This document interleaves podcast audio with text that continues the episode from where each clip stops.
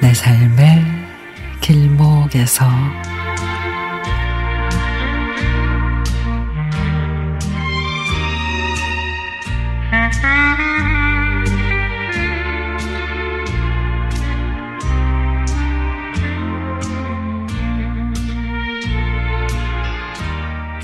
전화벨이 울려서 받아보니 시골에 계신 어머니십니다.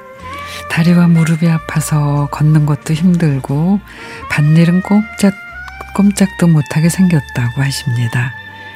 밭일은 시간 날 때마다 시간 날 때마다 저희가 가서 할 테니까 너무 걱정 마시라고 안심을 시켰고 운동은 전혀 안 해도 또 관절이 약해지니 무리하지 않게 조금씩이라도 움직여 보시라는 말씀을 드렸습니다.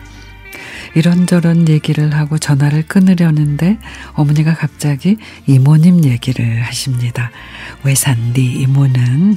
아 그걸 먹고 글쎄 아파튼 다리가 낫다고 하지 뭐니? 그게 그렇게 효과가 있다면서 다른 약약은 안 먹고 그렇게 지낸대 그래요? 어머니 그럼 한번 제가 알아볼게요. 성분에 뭐가 들었는지 가격은 얼마인지 말이죠. 아유 그게 있잖니 한두 푼 하는 게 아닌 모양이더라. 그렇게 비싼 걸 다들 돈 걱정 없이 척척 그렇게 사 먹는지 원.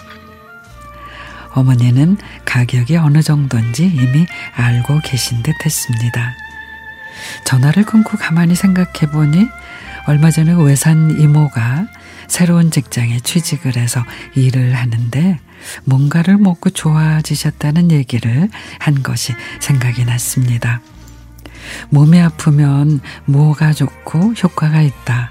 그런 말에 그냥 흘려듣지 않게 되는 것 같습니다. 그래서 형제들과 의논을 해보니 반응이 반반입니다. 다 장사 속이야. 아우, 비싸도 너무 비싸다.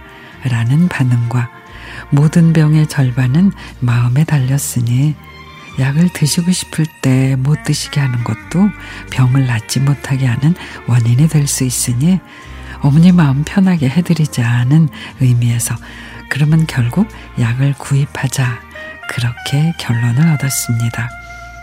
결론적으로는 어머니 마음이 제일 중요한데 이미 그 약을 드시고 싶다는 마음이 큰 것으로 판단돼 약을 주문했죠.